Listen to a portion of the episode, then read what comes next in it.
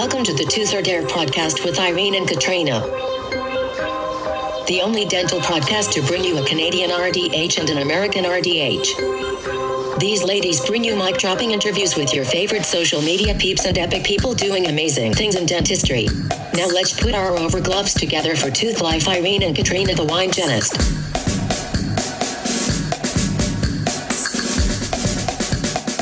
And welcome back to another episode of the Tooth or Dare Okay. podcast with Katrina, who's just going to speak right over my introduction here. t- She's living her best life. I'm living my best life. We're just going to cut to the chase right now because Katrina's just pu- pushing back You some guys. Mucinex with her Sauvignon Blanc. She's not living. Guys, there was way too much hugging at ADHA this weekend. And this is the result of it. My podcast co host is hurting I'm a shell because of of all of human. the hugging. I feel like No, your I- immune on. system Hold on. is Let's just let's rewind it. No, Okay. no, let's rewind. This is the truth. And I'm only going to confess this on the podcast because you guys are seriously the only people that like really understand this. The lumber did not feel well last week. And I was like, I have an amazing immune system. I'm a dental hygienist. Like, obviously, like, I'm amazing. and he was like, I don't feel well. And I was like, no, I'm going to come over and take care of you. I'm And gonna so make I you like, some soup. know- oh, because it was your first time taking care of him sick. It was the first time being, the, yeah, with him being the, like sick and whatever. And also, I wanted to see like, does he look gross when he's sick or whatever? He doesn't. He looks like he still is like freaking Adonis. You know, like when I look sick, like I'm like, it's like, oh no, are you okay? Are you like, did you just age like 72 years overnight? Because I like, I'm not cute at all, obviously, as you can tell right now. Um, but he just like looks like fabulous, just like slightly pale and like a little dewy. That's it. But otherwise, he like looks amazing. And so he was not feeling well. And I was like, don't worry, I'm to take care of you. I have an, and he's like, stay away from me. Like I'm sick. And I'm like, no, you have an amazing, I have an amazing immune system. You're fine. Like whatever. So I stayed there and I took care of him. And then I started to like have an itchy throat. And I was like, oh, well, I was like yelling over the music at ADHA. So like, obviously I'm going to have like a sore throat for like a day. Then it like continued to amplify. And I was like, oh, like I'm like really, now I'm like getting the funk on the back of my throat and my lymph nodes or something, you know. And finally, by like Sunday, I woke up and I was like, I feel like butthole. Like this sucks. But even still, because of course the lumber is like, you're getting sick. And I'm like, no, I'm not. I just have allergies. Like it's just like a weird, like that's like it's just No, weird. I'm Like not. I just have. a- This is just my voice when I'm excited. literally like I had like one of those like, do you ever do this? Like you ball up the Kleenex and you shove it up your nose and you just let it sit there to like accept all of Can we just take a moment to that appreciate that almost everyone that's listening to this Yes. podcast that is a dental done that. professional at one point in their career has stuck a cotton roll Yes. spliced up up their nose and practiced Yes. dentistry to the point where Yes. the cotton roll just fills up with mucus and eventually you've got two little tiny wet spots on your mask. Can we just and all I don't I you do not want to normalize it because it's No, disgusting. it's, because it's bad. But really, all you want to do at that point, tell me I'm wrong, but all you want to do at that point is go home, take a hot shower, and blow your nose in your hands. Tell me I'm wrong because I will totally accept and then it. inspect it. I'm. And then you But then- inspect it. you look, So you're like, is not it only do you blow, Is it not? but then we Am I look. sick? Is it just allergies? I don't know. But that's where I am. That's the life Yeah. I'm living right now, Irene, every Yeah. day. Yeah. That's where I am. I'm just I so I'm gonna blame the lumber for this one Okay. Because I do We're- think it was him Okay. because I'm experiencing the same items that he experienced. Okay. All right. delayed. All right. We'll we'll But we'll he's so stinking that. cute. I can't even get mad about it. I'm just like, all right, Who whatever. are you? Who it. is this person? Super worth Who it. are you? I love you. I'm a person who drinks wine with her cold medicine. You're God. looking sexy tonight. I'm knocking. She's she's she's in rare form. I'm Um, saucy tonight. She's saucy. She's saucy and and living her best life. And I am also living my best life. I, That's what I'm um, concerned about. We did our first implant case at the office today, which Yes. was a big deal. I mean, we've been planning it for a while. You know, the whole like process, process, cone beam, plan out, send insurance estimates, talk about restorative Mhm. options, blah, blah. So we did that today for the first day while we were recording something. and I was just so proud of my team that like I was locked in a room doing my own thing and they were out there doing the damn thing and I felt like That's so amazing. proud of them. Yeah, so it was a good. That's it was incredible. a good day at the Tooth Life Studio. Uh, despite being one assistant down, she's been sick for a little bit. But you know, like I was a good boss. I was finally impressed with myself because I would.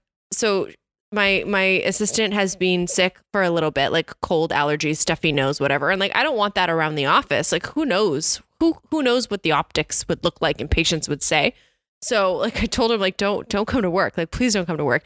When has Yeah. anyone ever told you as a hygienist like if you're sick, please don't come to work? My employer has, after this pandemic, my employer has one time when I woke up with a migraine. But I will say before that, never. Right. It, was, like, you'd almost get bullied into going into work. Like, are you Right. really that sick? Like, Or they can you would just check in hold your the day? diarrhea until you have to go do an exam, and then you can go have diarrhea, and then Right. come back and continue working with your patient, right? Like we've normalized that in dentistry. Right. You're so right. Right. Yeah. So that cool was that was the thing. So I was like, you know what? I was a good boss. I gave her the whole week off, and like it was like mm, not whole so week, but today's Monday, but basically like last week and then this week. So she had some time to to heal, and I I am proud of myself despite it being like an absolute nightmare when you're down a person. But I think 100%. I did a good I did a good thing. Anywho, so that that is what's going on. But we we've got an episode. We've got a an I'm episode stoked. sponsored by our peeps at Designs for Vision, who I am obsessed with. And stay tuned next week on my Instagram. I will be showing you a video on how I clean my loupes uh, between patients. Let's just take a moment to absorb that. I clean my loupes between patients. You clean the equipment that you put on your face right next to your, your mucosal membranes. Yeah. In between patients. Yes. I love that journey for you. As Don't, I. don't we wish that we loved that journey for everyone? I think we should love that journey for everybody. So prior, I think that should I'm, be a part of it. Full disclosure: prior to COVID, Irene of previous practice life cleaned her loupes. Not that often. I well because are you taught in school to do it? Are you like I didn't even have loupes in school. I mean, we were taught to clean our didn't have safety loupes in glasses school either. Right. but safety we weren't taught to clean our loupes. But I, I would follow what everyone else was doing because, like, as a Sure, new sure. graduate, what do you do? As a new graduate, you observe. You look at all of the senior hygienists working in your practice, and you do as they do. If it walks like a duck, you would like to walk like a duck so that you are part of Yeah. the in crowd. So, like, I never saw Yes. anyone cleaning their loupes, and and then eventually I was like, why am I not cleaning my loupes? So then I started doing it all the time between patients. And now I'm noticing my team members are doing it too, and they weren't before. So I feel like setting a positive example is a good thing for the greater good of humans. Um, so, anyways, episode is sponsored by our friends at Designs for Vision. I have two pairs of Designs for Vision loupes, and you and I have Me the too. same pair. Yes, Um, the aerosol ones that like lock you on your face. them? Do you love what, Um, what do you, what is your like? What was your initial instinct feeling, and then how do you feel about them now? And do you or do you not have a light? Okay, so I so I a few that was there's so many questions. Are do you So- have a podcast because you're so like good at asking questions? OMG, so a few like things. totally. One, I swam when I was in high school. So when I put them on, they felt like when I was wearing goggles as a swimmer. And one of the issues that I ran into a lot as a swimmer was my goggles fog. So the first thing I thought was, oh my gosh, I'm going to put these on. I'm going to, I didn't know because I just got them shipped to my house. So you don't know until you have the mask on and you're doing the thing Yeah, to like yeah. really know. But I was like, oh, these are going to fog. They don't. That's what's so Yeah, crazy no. about them. They don't fog. They seal right to your face, just like goggles. They don't fog. And then I have the light, um, and it, the light is probably the same light you have, where it's got a sensor on it. When you look down at the patient, No, the I don't have the sensor. on. Oh, you don't? Okay. No, So it's so, the idea is that it's touchless. They want you to have a touchless system so that you're not constantly pressing that button and then creating cross contamination because that is a source of cross contamination. So the idea is that you turn you just press the on button and then you put your loupes on. It senses when you look down at the patient, it turns on. If I'm looking up at my assistant, it shuts off so that I'm not blinding my assistant slash whatever slash wasting battery, whatever. Then when I look back down at my patient, it turns back on again. You know, so it's it's a very cool system to have because A, cross contamination is not a challenge. B, you're protected against, you know, all these aerosols and all these like, you know, crazies that we're super concerned about. Yeah. And C, they are comfortable to wear. I get a lot of questions in my DMs about them. They're comfortable to wear. They do not fog. They are easy to clean. The little rubber pieces Yeah. come off because they're Yeah. on by magnets. So they can come off. You can clean everything and then you can easily seat those little rubber pieces back on to put the the glasses back on and they are fantastic. Are you experiencing the same thing with your loopies? Yeah, totally 100%. And I so I have two pairs of of designs for vision loupes. Um the same ones that you and I have and uh I have the like iconic pink loupe. Um I love those. Yeah, they're awesome. They're a little bit heavier um than the Sienna frames, which are the other frames that we the ones that we both have. So on like a pedo Mhm. day, on a quick day where I do quick procedures and I take them on and off, I'll use my pink loupes. Um, or if I'm doing like consults or stuff. Uh, but on like long days, I'll use my Sienna frames. Regardless of which loupe I wear, I have, and you don't have this, and perhaps you should. We should talk about about this with our peeps. But I've got the NanoCam HDI, which connects to regardless of which frame I have. So Dr. Manoj, who is the dentist that's on site at our office, also purchased a pair of designs for vision loupes for this exact reason, so that he can use my NanoCam, which is That's an cool. LED light connected with an HDI camera that is Yeah. 1080p hands free. It has a pedal so you can record your procedure. You can also take stills of your procedure, almost like an intraoral camera. So you kind of eliminate the need of an intraoral camera if you've got the um, NanoCam. Of course, it's Mhm. HIPAA compliant. It has its own software. I have my own laptop for it. So it's you could use it on your computer system or you could use it on a secondary laptop, which is what we do because we record our procedures and then we create videos around them. So it's Mhm. awesome. It's That's got like cool. a variety of different magnifications, like a 2.5, a 3.5, a wide angle. Um, it has a microphone built in, and it's only 0.8 ounces in profile, which is pretty fabulous. Not to mention like the crazy 24 hour, 24 7 support that you get with it. Um, so that is that is why I chose designs for vision. Like that is why, and every everyone always asks, like, how do you like get partnerships and how do you work with cool partners like this? And it's because we love the product before we get the partnership. Like that, I've loved Design for Visions because they have all of these cool solutions. So check out the links below in the bio. Uh, if you're ever interested in getting a recording device, you should not be recording procedures on your cell phone. You should not be recording procedures I- on a cell phone that I have to has a doing that. data or cloud connected to it.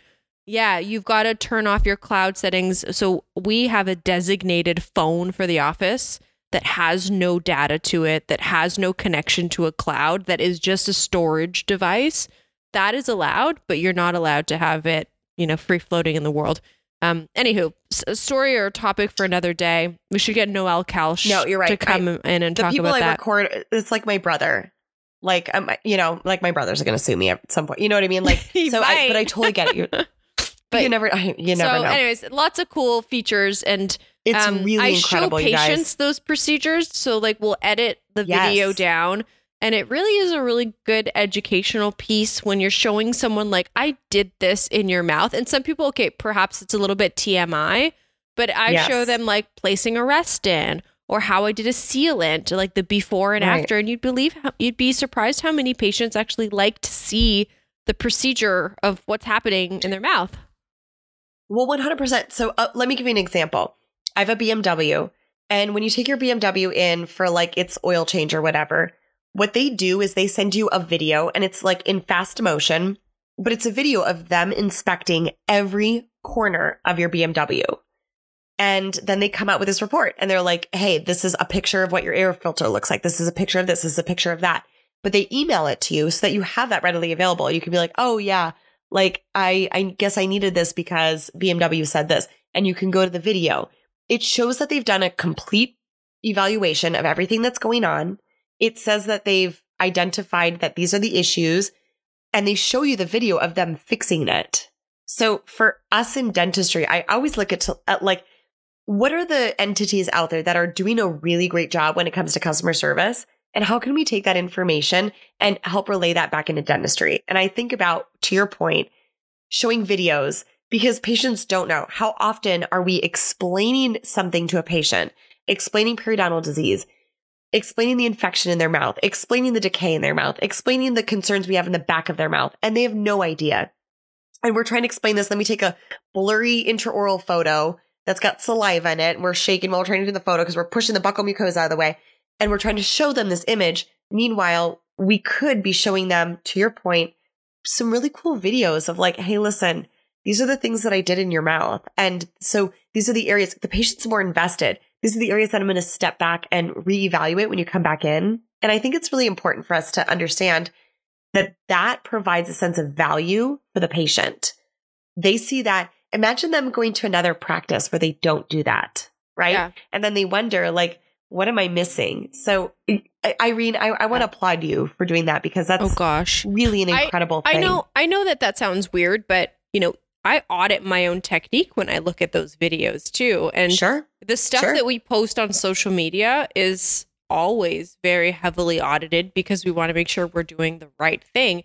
So I feel like I'm a better clinician because I do use a, a camera. It it creates Yes. this like accountability almost. Yeah. Yeah, it's like the camera is seeing what I what I'm doing. It is right smack between my eyeballs.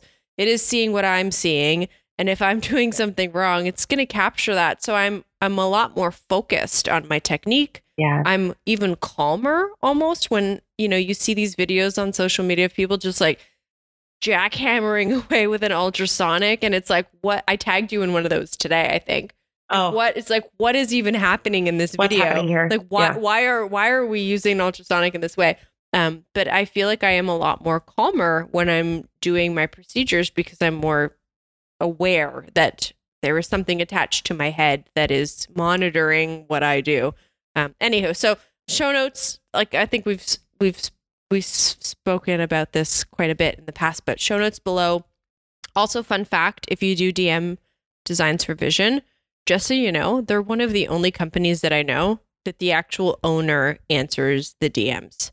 I know. It's kind of amazing. John actually answers the DMs, which I find Very absolutely cool. fascinating because they're such a huge company, but he takes such pride in customer service that if someone messages on Instagram, he wants to answer it. Like mind blown. So shouts, shouts to our peeps. yeah. Shouts to Um, John. Awesome. We've got an episode.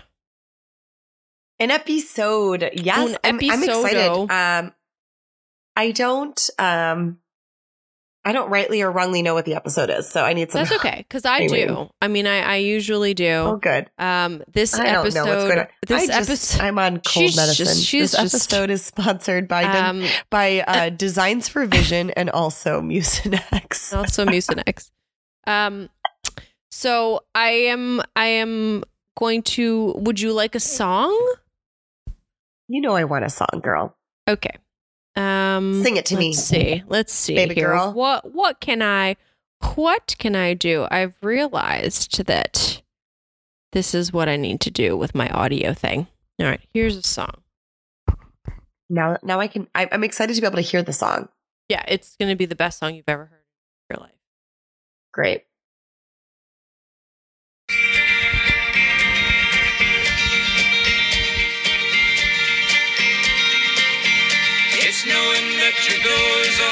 Always open and your path is free to walk. Your face right now, I That makes me tend to leave my sleeping bag rolled up and stashed behind your couch. What are we doing here? What? What? And it's knowing I'm not shackled by forgotten words and bonds and the ink stains that have dried upon some line. No, are we are we a no on this one? I have no clue what you're doing to me, Are we a Irene. no? Girl, I'm a I'm a massive Katrina's question mark no. right now. I don't know if it's Um, does anybody else so- know? And slide so into our I, DMs I if struggled you to think you know. find. I struggled to find someone um, that can't.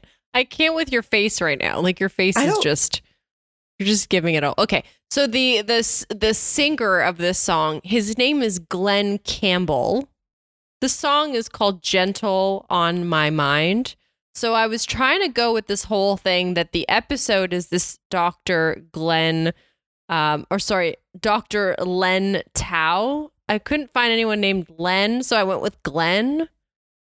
And the gentle on my mind was a reference to Google reviews about how he discussed, you know, being kind to one another on Google reviews and being kind to one another. No, the parallels. That's when you okay. That's when you have to go down a rabbit That's hole to like even build a story on something. I don't. um, I love you yeah. so much, but that was there's no way that that that this ginger brain was going to go there. No way. I'm sorry. Like, not- I tried my best. I, it, we could have sat here for a million years, and I I don't think I would have ever been like, oh, gentle on the mind, like a Google review. Like I I don't know if my brain would have gone there, but your brain goes there, and I love that. I love that about you, Irene. Irene. I don't know. Anywho, so this is the lovely episode with our friend Dr. Len Yes. Tau, He's who has fantastic, built, built his job on cre- or built his career on creating a platform for dentists to be able to to receive in the United States at least uh, positive reviews, and he's authored a book called Raving Patients, um, which is soon to be released. Uh, 100 tips to 100 rev- reviews in 100 days. Um, so without further introduction, here is our friend Dr. Len Tau. We'll catch you on the flip side. On the flippy flip. the flippity flip.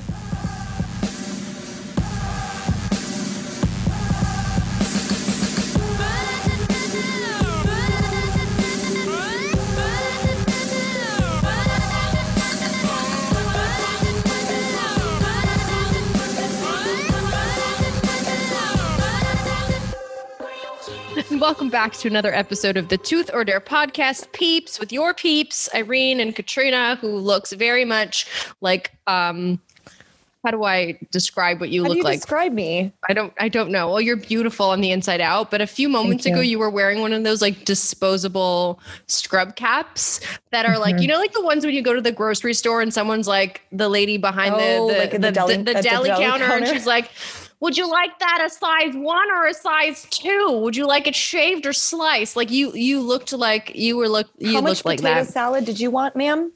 Would you like the small container or the big container? How many Are you people are you allergic to eggs? We have an egg-free version. Like that's that's what you look like right now. And I totally appreciate the story that you were telling me before this about the patient that you just saw that was like afraid of a needle. But um, no wonder he was afraid of the goddamn needle when Is- when you look like that with that I thing on like top of your head.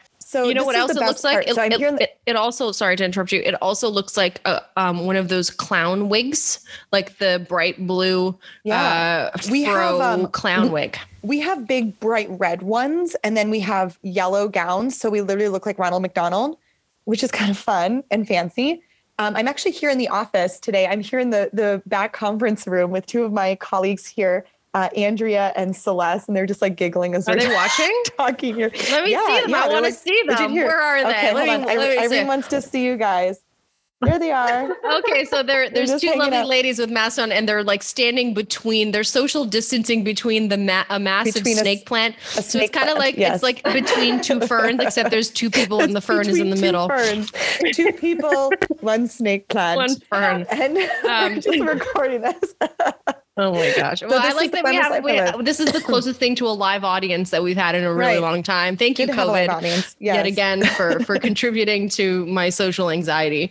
Um, but we have a wonderful guest who is patiently awaiting and wondering, like, what is, do these girls always banter like this? Is we this do. what is, we this what the banter. he he now knows what the entire episode will be like. We've prefaced Yeah. it that this is this is this is what's happening. So welcome to the Tooth or Dare podcast to our friend Dr. Len Tau, DMD in the house, who is an amazing Mhm. human.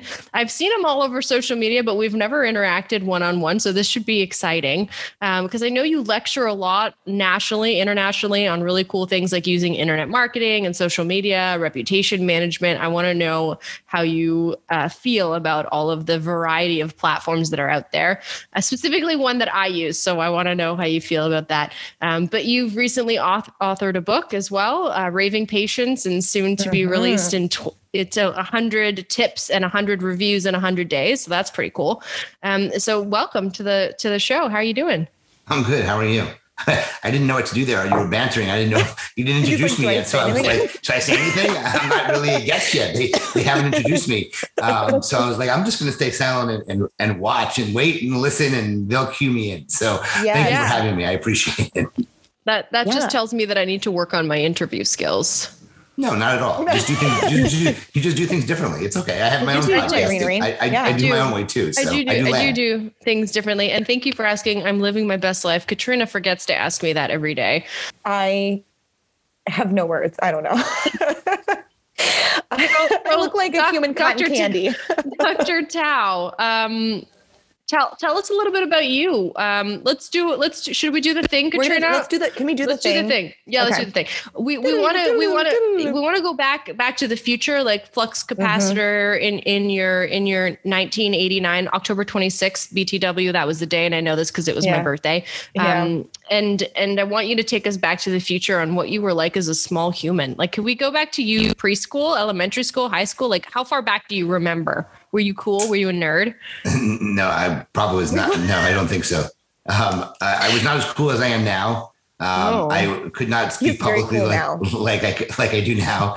Um, I, I can tell you, I, I used to um, like preschool. So you asked about preschool. I used to like preschool so much that I used to hide my shoes so they couldn't they couldn't let me leave until they found my shoes. I, I remember that. Oh, wow. That's so That's cute. So that's something I remember about my preschool years. I don't really tell a lot of people that though, but that's what I was told. That's what I was told, and I remember that as a kid. Wow. Um, but I, I, I, I wouldn't say I was a, um, I wasn't a social butterfly. I, uh, I started my own business in high school. Uh, I started a baseball card business, so I was making money. Um, so I wasn't going out and uh, I didn't do. I wasn't a social person. Um, but um, Wait, wait. This is the most important question. Were you in the marching band? Yeah. Did you play an instrument? I we need to know. Oh, don't, don't, don't say, don't say what it was. Don't say what it was. Can I guess? Can I guess? Sure. You you But go you in the you marching band? first. Okay. I'm getting like a trombone or a sousaphone vibe. mm, Yes, trumpet. Dang it. no, it's, it, the It's instrument's first- black. Black. Uh oh. A clarinet? you played the The clarinet. I was, I was, I no played the clarinet. way. Yeah, I wasn't, played- I, I wasn't very good, but I played the clarinet. Oh wow. Yeah. I did not- I did not that- see- that I did not off. see you now playing I'm a gonna have to clarinet. Study. Yeah, I'm going to study your profile a little bit more here. Yeah, it's not Yeah. something that I, I'm, I'm you proud you of. are no longer the man we thought you were.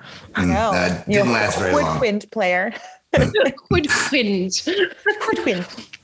Okay, So so in- so high you're in the school. marching. It, where were Yeah. you exactly? Is this in Pennsylvania? No, I grew up in New York. So I grew up in about a half hour from New York City. So the suburbs. New. York. New York. You are New Yorker. Mm-hmm. Went And to then- college in New Orleans. He said it right. Okay. Went to Tul- went to Tulane. Then went to uh, Tufts Dental School in Boston. Uh, met a woman Mm. and settled in in Philadelphia.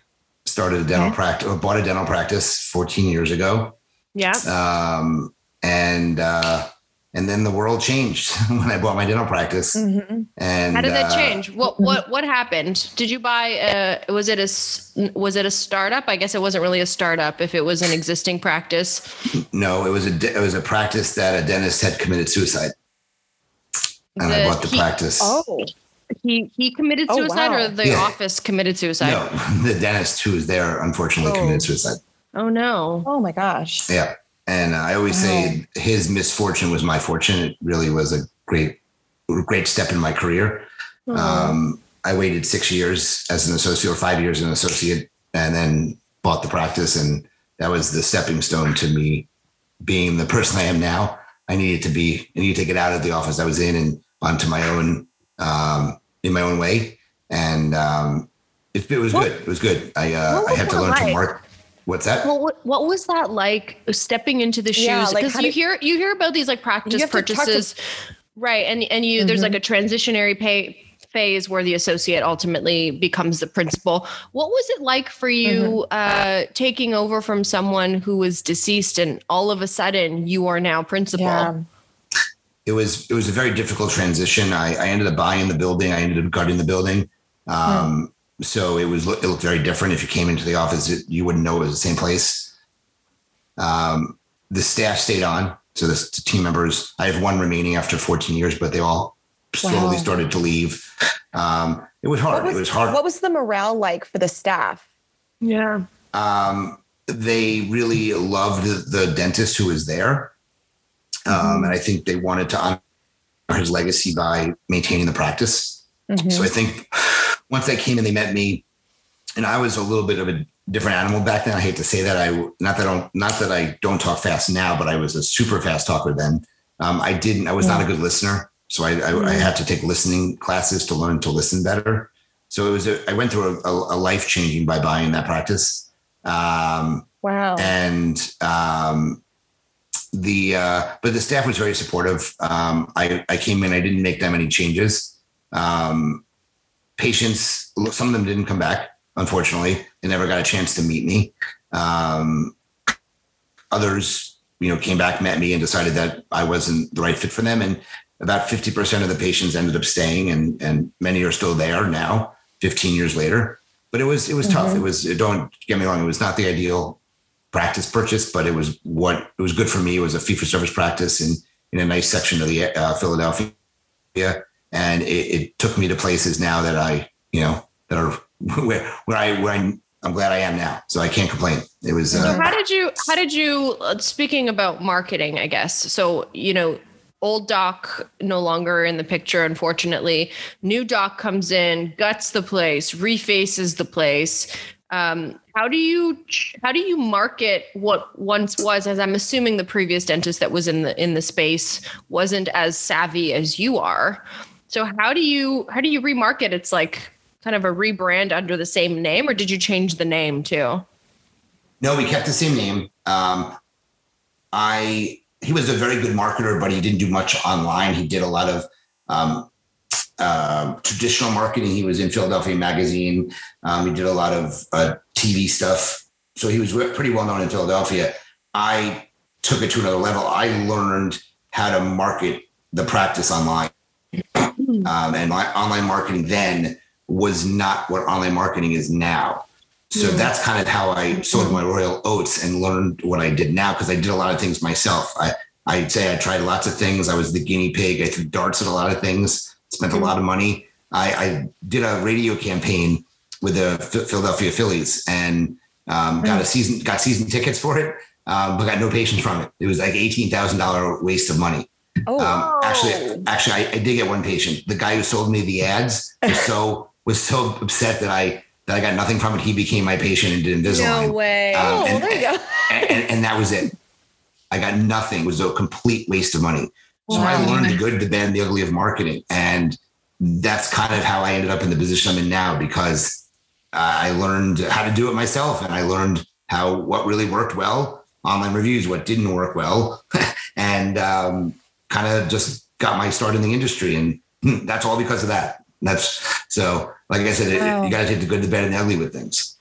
What I love about that story is that, you know, oftentimes we think about the the highs and the lows of dentistry being in the profession. And Irene and I, you know, we've interviewed, you know, certainly the gamut of people, the people who absolutely love, love, love, love, love. And they're like, I'm so blessed. I get to do all these amazing things in dentistry. And then we've also interviewed people who have, you know, suffered from addiction challenges because of, you know, what the pressures and stresses of dentistry have done to them.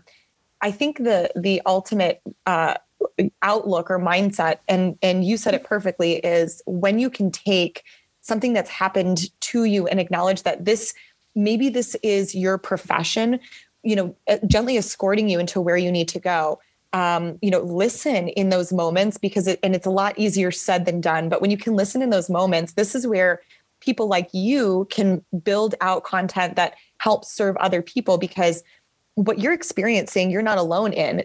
Doctors day in and day out are are flooded with requests from you know uh, magazines and requests from you know all these different opportunities to create ads. How do you know which ones are going to be the most impactful for you your targeted clientele the town that you live in i mean all of those things are so different in fact i i'm sure you know irene uh, opened up her own practice last year and when irene started to set up her practice she and I were interviewing a lot of people uh, early on to kind of help her with some of that those marketing, you know, plans for her. And it's like she she had to really deep dive into what her target population was.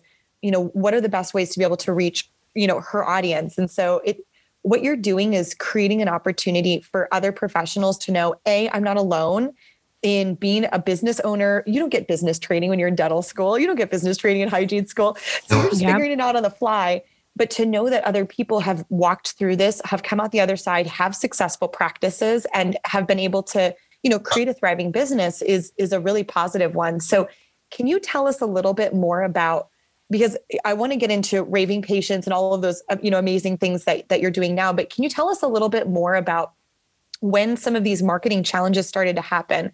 What were some of the things early on that you started to do that started to form the scaffolding of where you ended up going in your speaking career?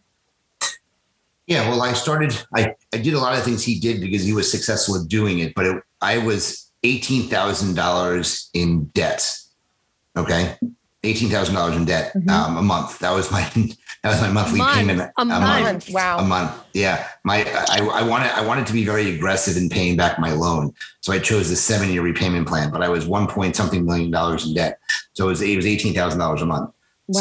So um, and that was because I just had a, a goal to get it just paid off as quickly as possible. But I needed to get new patients to come in, so I tried the things he tried. You know, Philadelphia Magazine was really interesting because it was it was the only thing that really worked well. But I was I used a tracking number, and tracking numbers were not what they are now.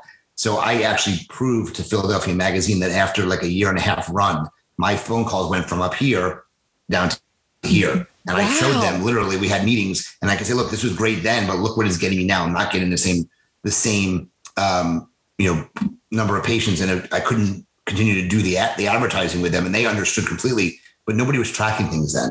So I learned Mhm. very quickly how important tracking the marketing was to determine when it's time to to shift directions. And when that happened, it was like a year and a half after I started it. I I felt that um, the traditional marketing was going really sour, and I turned my focus onto the online marketing. So it was doing Google AdWords, which again weren't the same thing. I mean, the reviews were were something that I didn't get from Google directly. I got them through. I was using DemandForce. DemandForce was a communication software that when patients left reviews on Demand DemandForce, Force. Mhm. they automatically went to Google back then. Yeah. Um, so dentists would have thousands of reviews and patients were coming in. I found you because of your reviews. And I was like, you're really reading them? I mean, again, this is like 13 years ago. No, that wasn't a thing then. Um, Mhm. But I had an inkling that, you know, this was a relationship that Google, you know, Google runs the internet. Google's king when it comes to this stuff. And if Google makes Yeah. a change, you've got to, you know, in a split second, you know, change what you're doing. So I decided, you know what, I'm going to get reviews on my own.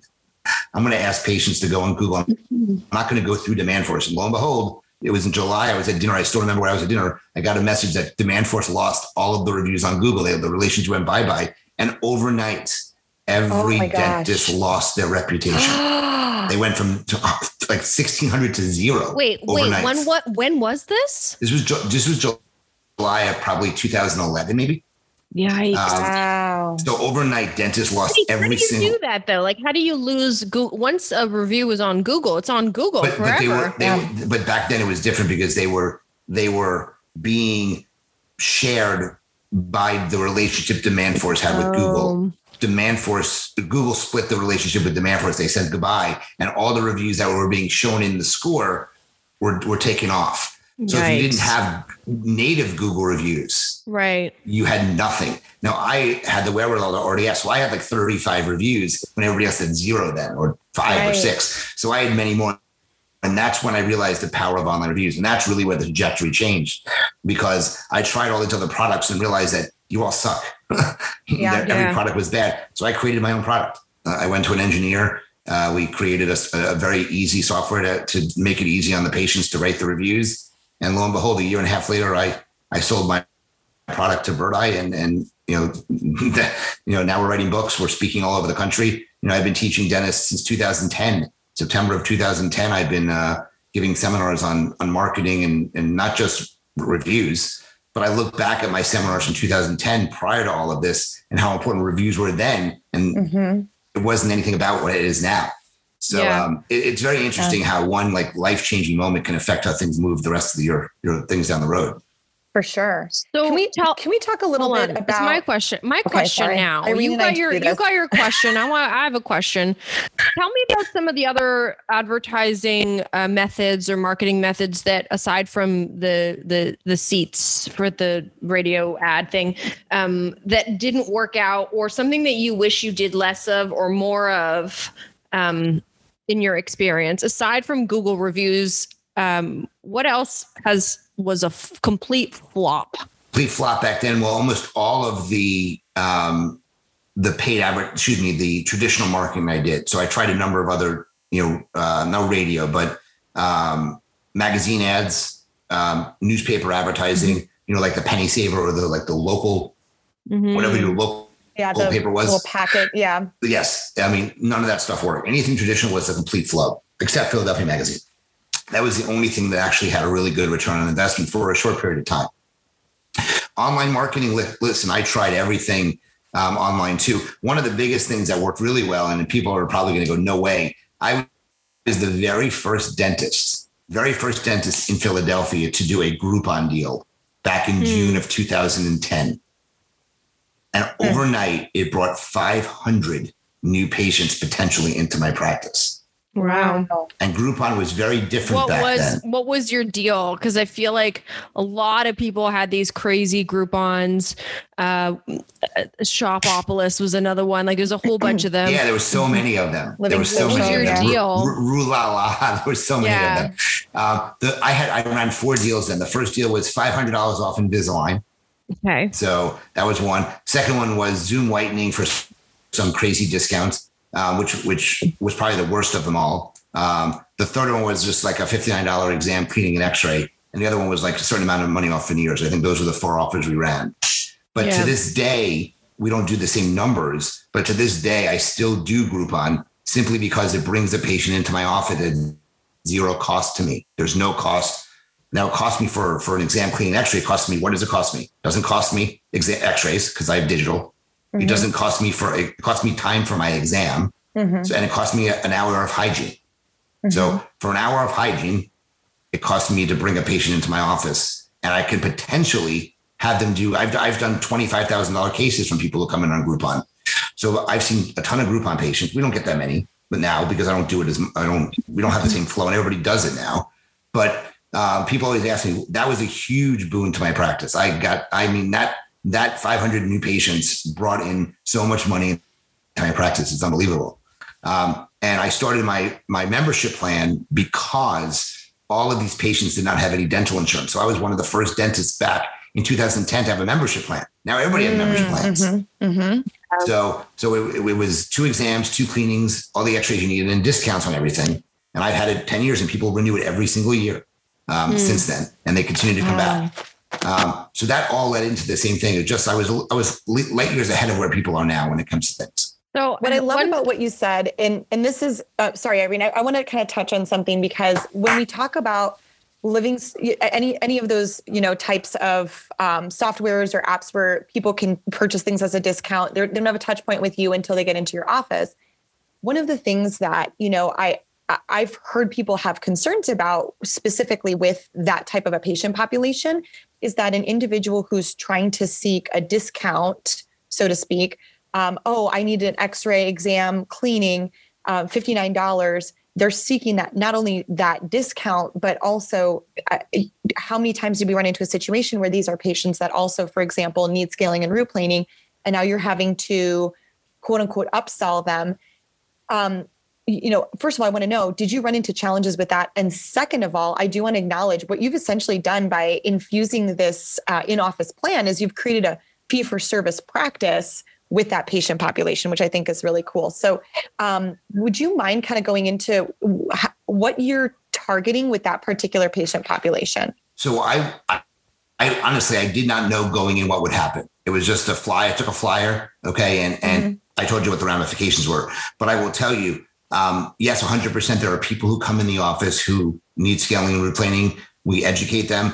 Some of them decide to proceed with treatment. Other ones go on and they write a bad review, thinking we're trying to upsell them, um, and then others just don't do treatments. Um, this the breakdown of all, over 11 years of doing this now. I will tell you, it's almost it's, it's crazy. 35% of patients have no money. Okay. 35% of patients don't want to do treatment no matter what they need. And 35% of patients have the money and want to do treatment. So I know mm-hmm. going in that one third of the patients that I'm going to see with that, with that type of, you know, that we bring them in that way will end up doing it. And that's just what I go in with that attitude. So literally last week I had a patient that came in. She needed, they needed scaling. She needed, I think, six teeth extracted, a couple implants and some other work. And her treatment was $12,000 and they committed to doing treatment. So when you get cases like that coming through mm-hmm. the door, it, it is so much more than just people who come in and don't do treatment. So I have many more cases like that than I do people who don't do it. So I that's what that's how I go in. Mm-hmm. And Everybody's not going to do it. If you think that's the way it is, then mm-hmm. don't do it. But I continue to do it because it's a very inexpensive way to bring a patient into the office. And the cost of customer acquisition, the cost of patient acquisition now, if you're doing certain things, are super expensive, and there's still no guarantee that they're going to do treatment anyway. So I'd rather it cost me nothing except a, and I get paid, you know, 20 something dollars. So it's not like I'm losing, I'm losing like 20 bucks to bring a patient in. Um, and it, Right, if they do treatment, I'm making the money. So it's far outweighing, you know, the cost of the 10 years is far outweighed um, my, what I brought than what I'm, what I spent, not even close. So, but yes, you're 100% right. Gotcha. That's a definite concern. Same thing with, with whitening. When people came in for whitening, they weren't candidates for Zoom and many Right. people chose to do KöR, which I only do now. I don't don't any other day for whitening. And they, if they didn't want to do it, they could do KöR and they weren't happy with the results. So I don't do I don't do Zoom anymore because the results aren't any good. So I don't offer that. So Interesting. Okay. Uh, two questions. One, I have to preface that um, you are in the United States, you're in America. Um, you have very different marketing guidelines. I guess the ADA would be the uh, association or organization ish, or your state board also has some play into that. yeah, it's your On- college in Toronto. So Yeah. So in Toronto, here it's our college, and we're in the province of Ontario, so it's it's our it's our Ontario. ODA. Um, um, no, it's actually the RCDSO in in in for dentists and for for hygienists. It's the CDHO. So it's the licensing body, not the not the organization that kind of. It's the one that's for the public, not for for for the people, for us. Um, but when I look at like the ADA um, marketing guidelines or advertising guidelines, and I compare it to the RCDSO guidelines, which is for the dentist, like there's so many things that we aren't able to do, and I find it interesting that, um, I mean, it, I don't, I don't think it's a big deal unless we're all playing in the same sandbox. So, for example, and this is something that I've talked about before. There, a, a brand new office opened up across the street from me. We've been open for 11 months. They've been open for three months, and they're posting signs in their windows um, that are against our marketing guidelines. So, free whitening is a blown up thing for all new patients on their social media platform. And I'm saying this out loud because I I am offended a little bit. On their social media platform, it's a specific demographic is getting free cleanings. But if you have insurance, then you're still required to pay out of pocket. Um, but insurance isn't free. People pay for it out of their salaries. It's in lieu of payment. They pay a monthly premium out of their paychecks. So it's like that bugs me because you know, I grew up with in a household where my parents lived paycheck to paycheck, but my dad had insurance because he worked a decent job, but he couldn't afford extra stuff. Like he relied on the insurance uh, to pay for our dental cleanings and whatever. So if we're all playing in the same sandbox, I think that's fair, right? How would you propose that a Canadian dental office or a hygienist or a dentist, like we're not even hmm. allowed to respond to our own reviews? I got a piece of marketing material or or magazine from my college saying that it is our responsibility if someone leaves a review, good, bad, ugly, whatever, that if you have the capability to delete it, you must remove it because it shows bias. How do you feel about that? Like, how do you? I'm enraged as a business owner, just trying to make a living here. How do you feel about the that craziness? So it's interesting. I, I've I've run into that. And, you know, it's funny. I had the ODA scout me, um, the Ontario Dental Association scout me at him, and when I spoke, and you know they wear these bright blue blazers, so I was able to pick them out. Yep, yep. And and you know they came out to me and said, you know, we really loved your content, but we don't like testimonials in in, in Ontario. I'm fully aware of that, but I also know the, the rules and ramifications. So I'd be happy to speak. because I studied the rules of your province and it, never went anywhere because, but, but the ODA, the Ontario Dental Association meeting is the only meeting that I've actually tried to get a booth at and they said, no, we don't want you. I've never been told I can't exhibit somewhere. And it's because it's against their, their, their ways. Now, of course, as you said, there are people, and I have plenty of clients in Ontario. Um, and I told you I have a call right after this with somebody, is that she's a pediatric dentists um, who are ready, willing, and wanting to get reviews because they know that patients read them. Right. Um, they're just things you can't do. Like you can't promote them on your website. You, you No. can't, you know, you can't put the, but you can't delete a review that goes on Google. So there's ways around that. So yes, they don't want you to respond, but I, you know, I'm not a huge fan of responding anyway, unless, um, you know, it's positive. Of course you should respond to my opinion, but for the negative reviews, uh, I want you to take it offline first before you put a response online Hmm. because it's, it, it could start a war words online, which you certainly don't want to do. You definitely Right. don't want to, you know, piss a patient off and get in, into a war of, of yelling and screaming and everybody sees that. Um, so look, it's, it's tough. It- you know, being in a, in a, a province in Alberta has similar restrictions as well. Um, being in, in that type of situation, it's difficult. But again, there's many dentists who, who push the envelope a lot. They still put them on their website. Again, the only way you, there's a problem is if you get caught. And if you get caught, you get a slap on the wrist and they tell you to take it down and you take it down. So I'm not advised. I, look, I'm a rule player. I play by the rules. People who know me, if I'm told to do something, I do it just the way I Yeah. am. Um, look, do I take risks? Of course, but I, I'm definitely a rule player, um, a rule rule follower. Sorry. And um, but it, hey, you know, Ontario says, hey, we want you to do this. We want you to do this. We don't want you to do this. You just got to listen to them. But it's I, it's crazy. It, it really is because your online reputation is how a lot of people are finding your business. Like we have probably 70 reviews in a year organic reviews because we're in a neighborhood and a community with a young demographic that really looks to social media and looks to Google for responses and you know apparently you're not allowed to solicit a review either meaning you Hmm. can't even ask someone to leave you a review i mean we say it in passing. Like if someone compliments or something it's like ha ha ha you know you know where to put that. And because Hmm. most of them when they come in we use we use a platform called YAPI that does all of our online forms and stuff. I mean they've got a reputation managing software but i'm not able to use it because of our guidelines. Um, but you know in our forms this is like how did you find out from our office? Facebook Inst- instagram another patient google is on there google reviews and they click that google review thing. I how mean often do I- they click that? Often Yeah. very often more more Yeah. often than any other form of of uh of advertising i mean we don't do any advertising we barely we barely do anything because of that because i'm terrified that someone is going to make a claim to our our licensing body and then i'm going to be screwed over something that was misconstrued on social media I mean, it's it's it's it's a terrifying thing for a lot of people that try and do it the right way. And then you're like for the dentist, sure, they might get a slap on the wrist, but for a hygienist owning a practice, it's way more than a slap on the wrist for me. Like I'm I'm looking at fines, I'm looking at suspension, I'm looking at a lot like having to put public um, withdrawals out. Like it's our Wow. college is is rough on that you know, stuff. one of the things that I, I want to ask you about, because you probably know it better, I thought you were able to solicit feedback from patients where they're able to provide either a positive or negative review and not, because I thought you can't get five, like say, hey, give me a five star review. That's you what can't always thought it solicit any any any feedback from anyone. Hmm. Uh, Interesting. That is, that is public. so you could ask for someone to write you an email, like let me know how our team did in our personal enclosed office email.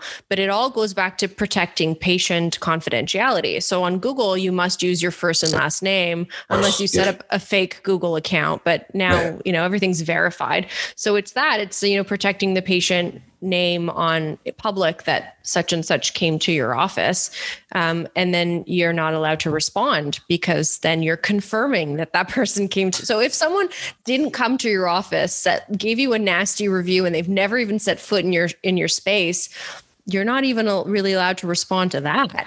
I just find it mind blowing that Yeah, there's so you- such you're polar handcuffed there opposites. yeah, Yeah. Really I'm gonna, I'm gonna predict that's going to change in a couple of years. I think there's you going think to be. so I do. I do. I, I think they there's some. I mean, I I don't know how, it, especially if if somebody is, and let's use your example, somebody posts something that is not a patient of yours, that is going to affect your daily livelihood. I don't know how you're not able to respond simply by saying, unfortunately, we do not have you as a patient on record. Please Right. contact our office to discuss your concerns. To me, there's nothing wrong with that because you haven't acknowledged that they're a patient. You just said you're not a patient. So there's no Right. HIPAA compliance or whatever you call it in, in Canada. Um, so I, I think that there's some rules that they're going to have to start being, uh, you know, releasing a little bit on. So Yeah. Well, it's it's interesting hope. when you read the read the regulating body guidelines uh, that were drafted in 1991. it's old. Like a lot has changed since 1991. I mean, we now have a variety of platforms, but you know, we're we're so easy to change other things that happen in the moment. Um, But something like this um, that perhaps can change someone's life for the worse, not even for the better, for the worse. when somebody um, tells me that there's a rule, uh, hey, we're doing this because there's a rule. You know what I say to them? Rules Hmm. are made to be broken. Meant to be broken. Yeah. That's what I always Ooh, say to that's that. the title of our episode. Rules are made to be broken. broken So Oh, I don't know. I, don't know. I don't. yeah. I don't condone the title of that because I might get in trouble. They might ask for this episode to be removed. Who knows? Oh, okay. So, so No, asking I- for reviews is gotten you light years ahead of your Oh, colleagues. I mean, I'm my- looking. I'm looking at your. I I was looking under your name, but your name didn't have any reviews, and then I realized uh, the it's name of the office. practice is Pennsylvania Center for Dental Excellence, and it has four Ooh, I like 343 reviews at a 4.8 star. So let's talk about um, what are you allowed to do when someone gives you a review? Like, are you able to shoot them a gift card or send them a thank you note? Like, I don't know what the guidelines are in the United States of America. Katrina does that better. Um, what what do you do when someone gives you a five star review? So when someone gives you a five star review, first of all, you cannot, and this is the U.S. again, you cannot incentivize a patient for the review. So Okay. you can't say to them, "Hey, leave a five star review. We're, we'll give you a twenty five dollar gift card to Starbucks." You can't do that. Not allowed. There's no incentive. You can certainly thank them for writing a review. Okay, hey, I mean, there's very gray areas again. So there are people who will send a toothbrush or will send a gift card, will send a note with something attached. You know, thank you for being our patient. You know, and wink, wink for the review. Again, though I, I teach best practices. Um, but look, I think it's always great to respond. You just don't want to violate HIPAA, and Right. and you know, acknowledging that they're a patient in your practice is technically a HIPAA violation. So if they say something great about you know their implants, say, hey, in this office we love doing implant dentistry. Thank you so much for your feedback. You haven't violated anything. Very then. vague. Yeah. Very vague, but you're you're Mm. touching on the keywords that you want to rank for. So if they mention implants, you mention implants back in the response. There's a double keyword there. That's just ways you have, you want to get around it. I mean, there's a, a big. You just got to be careful and and and not be emotional when you get a review. Um, you don't want to do anything that's going to put you in the the target of of, of a potential problem. Um, I, I always say if you get a bad review, relax, take a deep breath, and, and for 20 minutes. Um, so when you when you uh, uh, come out of it, you won't be mad anymore, and then you can res- respond if you choose to respond. Um, Mhm. So um, you know, that's what. about um, uh, kind of in alignment with that um, in responding to reviews um, you talked about some of the core values of like patient confidentiality and some of the things that we look at with our code of conduct as dental professionals but where do we draw the line then with like libel or slander where some of the reviews become so overt that it is like slanderizing a reputation and um, can almost move into like needing legal action. Is is that is that ever ever a concern when we're looking at some of the quality of these reviews?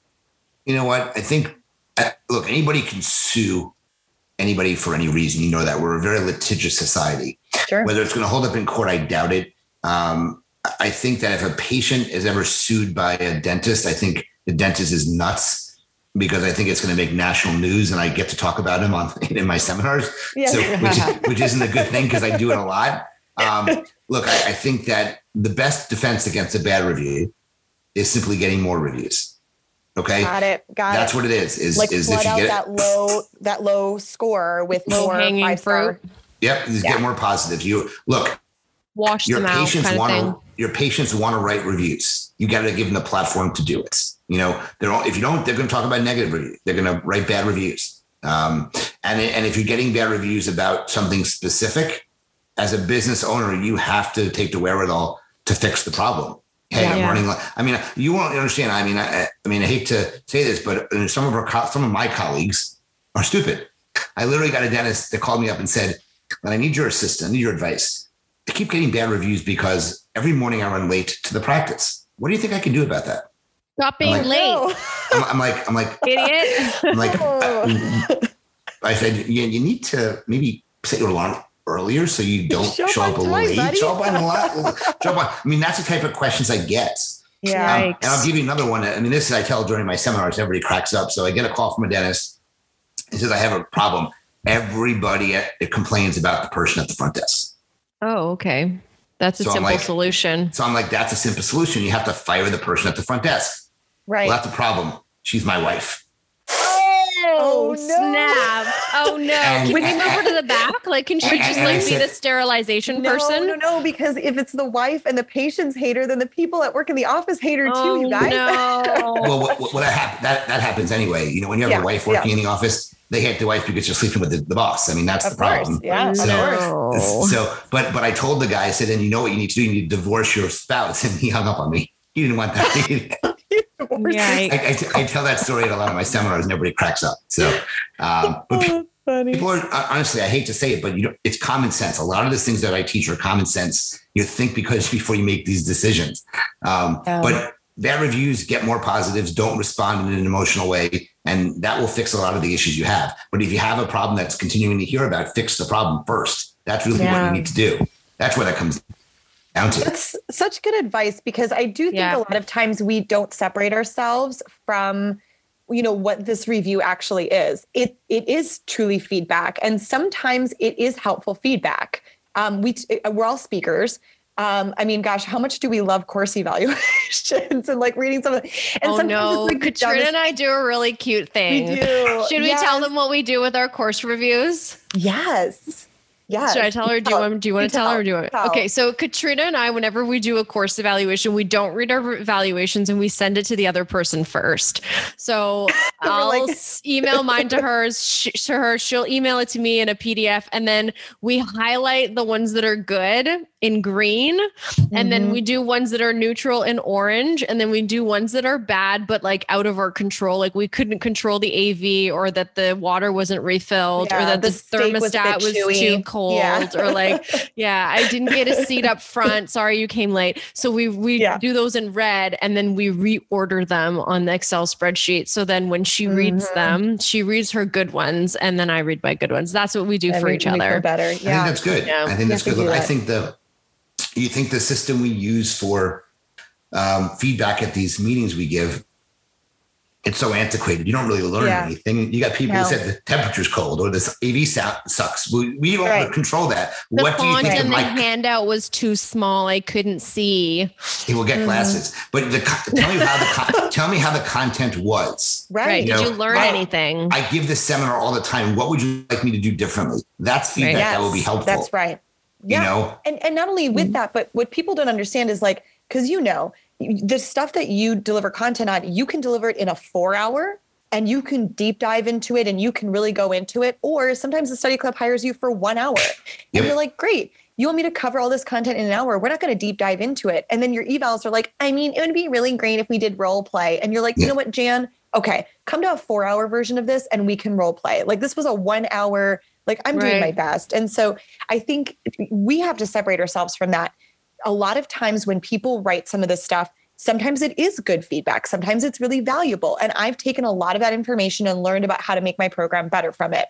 Those of you that are, are viewers listening at home you know if you're sending if you're filling out an evaluation for a speaker like we, some those things are helpful. But then there are things that are either unreasonable um, or unhelpful you know and and we try to hold ourselves to a very high standard dentistry when a patient comes in we want a five star experience for our patients we do so and we take that very seriously so uh, it's almost like the first thing that we feel when we get a bad review, whether it's a, as a speaker or a dentist or a hygienist. The first thing is like our feelings are hurt. Like, oh my gosh, because that was my best. Mhm. like I really tried and and my best wasn't good enough for you. And and that hurts. That's really sad. You do have to remove some of those layers. Some patients have unrealistic expectations. Some audience members have unrealistic expectations. And so part of it is managing expectations. I even thought about that when we construct a course evaluation. Like, are you really asking to elicit the kind of response that you want? Right. Right. So I Sometimes think they're that's a worded like it, they're asking for negative feedback. Exactly. Yeah. Right. Yeah. Like, what, what, did really you dislike about, about, right? Like, what did you dislike about this? Like, How why do you have did to say that? hair look on a scale from one to ten? What could we have done better? Like that's you're gonna Right, get better. right. You're asking. You're asking. Right. for- What, what's the only uh, acceptable response? Nothing. Everything is perfect. Just keep doing what you're doing. And and again, as a Type A Right. speaker or professional that wants you know everybody to be happy, that's what we're looking for. Right. But I think 100% the other layer of this, and you mentioned it early on, is that reviews are driving home so much more. You are looking for a new restaurant in town, right? Like, uh, and I'm on the Yelp page, and at first, you know, you look at like the inside of the restaurant to see if it's cute and whatever, you know what I mean? And but then you go down to the reviews because if all the reviews are like was really terrible, there was a hair in my soup, you know, the whole thing all the way down, like I'm not even going to walk into that restaurant. We do the same thing like millennials would much rather purchase their clothes online. I would much rather go onto Amazon like at two in the morning and buy, you know, a bunch of sundresses versus like having to walk around to Macy's. But I'm going to look at the reviews. I want to know is this cheap fabric? How did it fit? X, Y, and Z. I want to know how other people like me experienced that product, experienced Yeah. that restaurant, experienced that business. So I think now more than ever, we're really looking to a lot of those things, to your point, as a- an optimized marketing plan. Do you foresee, Dr. Tau, do you foresee this um, reviews pivoting at all? Do you foresee them going away, getting stronger? Do you see, um, you know, w- what are your thoughts on where testimonials are going to go moving forward as far as a marketing plan? I think put it this way. To me, it's the it's the least expensive marketing a practice could do is is set up what, what I refer to as reputation marketing. Um, so for practices that don't have it, for practices that don't make it a priority, who don't think it's a net necessary thing for their practice, they have to do it. Patients are not going to choose your practice if you don't have it. If you have 10, I was talking to a dentist, she's been in practice for 11 years. She has 30, she has 30 something reviews. 10 She says, uh, years? In 10 years, 30 something reviews. so, it means she probably just uh, hasn't asked for them. Correct, correct. But she also has 4.1 stars. She just she doesn't have a lot of reviews and she doesn't have great a great star rating. So the problem with it is that it makes her look like she's either new, which she's not, or not a great practice. One more negative review, she gets into the 3.9s, and that's a problem. When you get below four, nobody's going to use your office. So I think it's going to get more important um, than ever before. So I think if you're ignoring it, you're hurting your business. Okay. Um, number one, I think so. I think it's you have to be doing it. The other reason why you need to do it is because you, if you want to market your practice, if you want to spend money in Google Ads, Facebook funnels to attract the implants or the Invisalign or the other high-end cosmetic procedures and pay for them, so the cost of customer acquisition is going to go up. You have to have the reviews as your baseline marketing because people are going to look back at them and say, "How credible is the office?" If you don't have the reviews, you Yeah. can't do that marketing. It's, the ROI is going to be really poor. Mm-hmm. So the the reviews unlock the key to be able to market your practice in other ways. That's why it's really important, more so than anything else. So hmm. that's the reason why. And the other reason is Google wants you to have reviews because if you don't have reviews, you don't rank on the map. And the map is the, the best way to get patients because that's where they the first thing they do when they type in you know dentist in Ontario or dentist in your Near town. me. Right. Dentist near me. Mm-hmm. Exactly. That's why it's super important. So it's only So- going to get more important. So tell before as we kind of close close up our interview, what can we do here in Canada, in Ontario, in the provinces that have pretty strict guidelines, um, where we can't ask for them or solicit them or send them a text message with the link or whatever it is? Like we're we're not able to do that. We're not able to have them on our website. Um, how can we? What can we do? To, to engage new patients without engaging new patients. So what is the definition of soliciting? Just physically asking for that? I will pull that up right now because I have the marketing guidelines here. Well, the reason I ask you that, and while you're doing that, I'll just say because look, using an automated system is going to be the, the best way to do it. Okay. There's many out there. Look, I run the dental division for Birdeye, but this isn't about Bird Eye. You can use any system out there. So uh, some, some of them are better than others by far, but you know, there's ways. Number one is ask. You could, I mean, you're not allowed to ask. But to me, asking is soliciting, so that's out. Okay, Right. but there's nothing wrong with having a sign up in the office that simply says, "Happy with your experience? Please write us a review." And there's a QR code that takes them right to your Google page. The effect is not going to be like it's automated or asking, but if you're restricted from doing that, to me, that's not soliciting. It, it's kind of leaving them breadcrumbs. So here's an example: Yelp. Yelp, the in their terms and condition, it says you are not allowed to ask for a review. You're not allowed to. Okay. Mm. But you can put up a sign that says, you know, check in at our office. Well, when you check in at the office and you can incentivize them $15 to check in. When they check in, Yelp sends them a review request of their own to get a review. Yelp sends the review mm-hmm. requests. So there's ways around this that will work very well. So to me, you put a QR code up that takes them to Google so they can write the review. You're still getting the reviews. You can't take the reviews down from Google, which which the ODA says you should take them down. You can't. so that Right. doesn't matter. You know, that to me is the way you do it. It's the least way to solicit and still get effective. There you go, Irene. Problem I don't know. I feel like when any, She's anytime something She's like that a Worry wart. She won't do it. I am. I am. I mean, especially when you're as public as I am. yeah. Um, you know, someone will see something. Prime example of I wore a face shield that was not an approved face shield under COVID standards because the top of it wasn't who, who reported covered. you?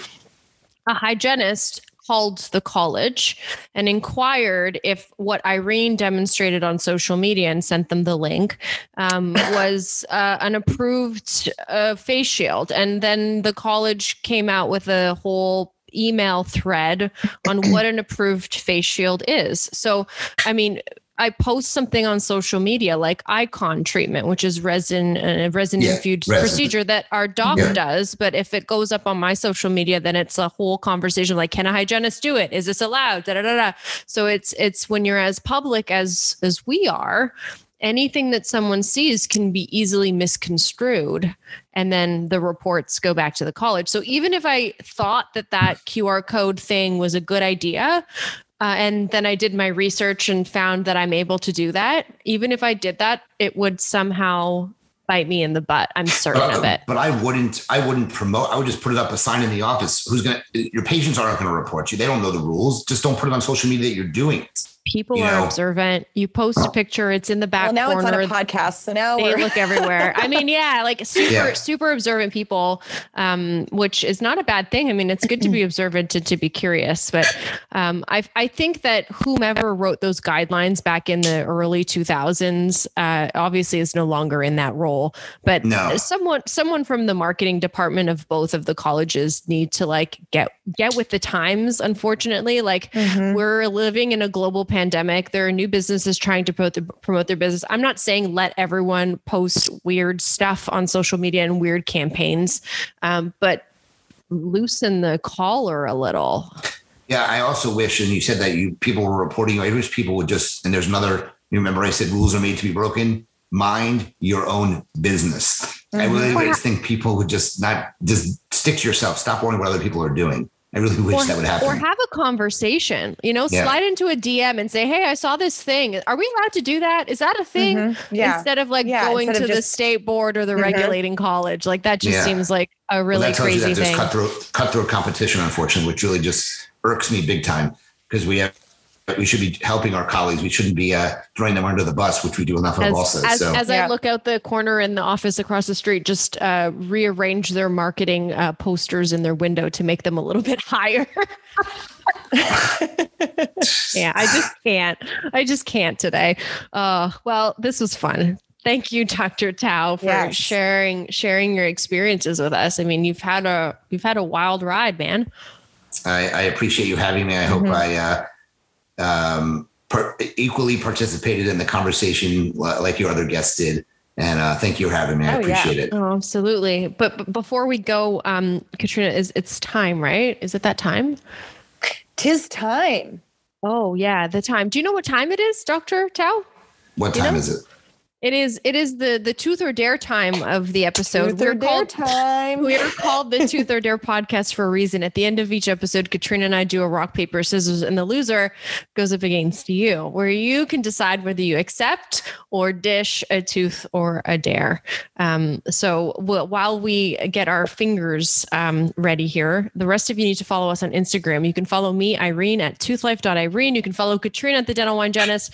Of course, you can follow the podcast at tooth or dare.podcast. Um, and Dr. Tau, where can they find you? They can find me on Instagram at Dr. Lentau, Dr. Lentau, T A U. Perfect. Also have a Facebook group called Raving Patients, which they're free to join. No sales, all about online reviews and growing your practice. And I have a podcast of my own, Raving, which Katrina was just on. Her episode will be out in a little bit. Uh, also called the Raving Patients Podcast. Awesome. Cool. All right, here we go, girl. Fabulous. You I ready? like it. I'm ready. Here we go. Rock, ah, paper, scissors, scissors, shoot. shoot. Oh man, I lost again. I'm a loser. I've been All beating right. you a lot. You me, Dr. Tau, would you like to accept or dish a tooth or a dare? I don't even know really what this is about. So I guess I have to. Uh, nobody kind of gave me any forewarning on this. I'm a little nervous now. We do it on purpose because then people back out of it. So if you do a tooth, if you pick a tooth, then we'll do the tooth today. If you do a dare, then the dare um, gets filmed and put up on social media. Well, how bad does the dare get? Not that bad. I mean, it's PG 13. Okay. Um, well, I'll take a dare. Oh, ah. Oh, All right. Uh, okay. Take a dare. Um, do you know um, what is that? Um, celebrities reading twit tweets. Have you seen celebrities reading tweets? like the dramatic readings. Yeah. yeah, the dramatic readings. So I want you to do celebrity Dr. Tau reading his uh, low hanging fruit reviews. So we wanted to do a, a bad review, like reading a reading a bad review and with recording. Yeah. intense music behind with, with it, like intense dramatic. music. I'll send I'll send you a link to celebrities reading tweets. There's like a song that you use. Um, so you just play that in the background and then you just hold your phone and you read it. But you have to read it in the voice of in which you believe that person or accent of that person. So if they're like some southern dude, you would have to read it with a southern accent and like enunciate. Read read one of them. Do do do one. Okay, that would be cool. I can do that. Will you do it? I actually- and I think yeah, I think you should actually you think you should actually get someone to record that and then you could use it in your lecture. Yeah, no, I can. Uh, I we actually on my Facebook page we had a, thought about doing that as a contest to, to we we're going to award the winner of something. We want we wanted people to do that, rec- uh, record like your voice with a bad review. So I, I think that's great. I like that idea. Okay, cool. That's good. So, I- so I you're can gonna do that. Okay, Okay. awesome. So do that, and then and then the rest of you peeps, you can watch that on our Instagram. We'll share that once this dare goes down. Mm. Cool. So Thank you. good. for being here. Awesome. We appreciate it. Thank you. Thank you, guys. Until next time. Peace out, peeps. Cheers.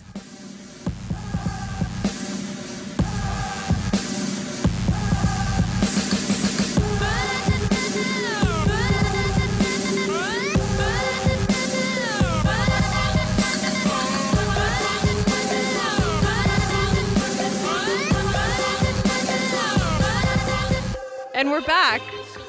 We're back the- on the from the flip flippity- side. From the From flip the flippity side. flip. On the flippity From the flip. flippity flip. We're, we're we here. are. Boom We've taken the, shakalaka. the long bridge. He's a funny dude. He's cool, isn't he? Yeah. Um, I He's an amazing soul. to get to meet him in real life. I feel like I threw him so many curveballs by just being a Canadian and having such tight restrictions here with Google reviews and patient communication he- outside he- of but the office. he is the expert on He that. He rolled. yes, and I Yeah. He, He did totally roll. rolled. and there's one other piece that I do want to say before we conclude today's episode, Tell and that piece. is um I I want to a dedicate piece or a today's side piece. It's a, it's a main piece. Okay. I want to dedicate today's episode to Dr. Len Tau's father, who passed away over the weekend um, prior to Father's Day. Um, I know that his father had been suffering for a long time from some health issues, and um, and this weekend he uh, he passed, uh, and hopefully he's no longer in pain and um, and able to uh, continue to watch Dr. Tau continue to amazing things So um, we're sending our love to you, Dr. Tau, um, to your family, and our deepest condolences. This podcast episode is dedicated to your father. Um, Man, thank you for sorry. for uh, everything. Yeah, we're sending our love to you. Why did you also not tell me this before recording the intro and outro? I, well, because it's, I don't. I Just like, like- the authentic Just- Irene. Just, just gonna. Being I'm, like, in authentic tears is right kind now. of my I'm thing crying. going. Oh yes. man. What a what so a tough. sorry, Dr. He literally Tau. lost his father um, right before Father's Day. I can't. Yeah, yeah. So we're sending our love to you. Uh, all the love from the Tooth and Dare podcast. Yeah. Uh, you're amazing, and thank you for sharing your wisdom. We I think that's you. a reason that everyone needs to follow him on Instagram now. If you're listening to this podcast, you need to follow him on Instagram and send him some love, even if it's just like a heart or a like or something. You know, they say that the more likes and stuff you get, it increases endorphins. Okay, it's not a permanent thing, but maybe just a little boost that would be nice. What do you think? Is that a good thing to do for Absolutely. peeps to do? Let's make it happen. Yeah. Let's let's Agreed. just shower him with love and kindness right now, you guys, because he needs it for sure. So just know, Dr. Tau, that all of us, um, all of us dental professionals, and including our amazing sponsoring partners, D- Designs for Vision, that we're all standing behind you um, in all of this. Um, we have all of the love in the world for you, um, and we're here for you. So thank you to you for sharing your vision for where dentistry is going, and thank you to Designs for Vision for giving us that vision. We love you guys. Thanks, everyone. Okay, we're gonna, yep, just the end. Peace out, peeps. And end the end. Peace out, peeps. Cheers. If you've had a baby, have you ever shit while you're having the baby?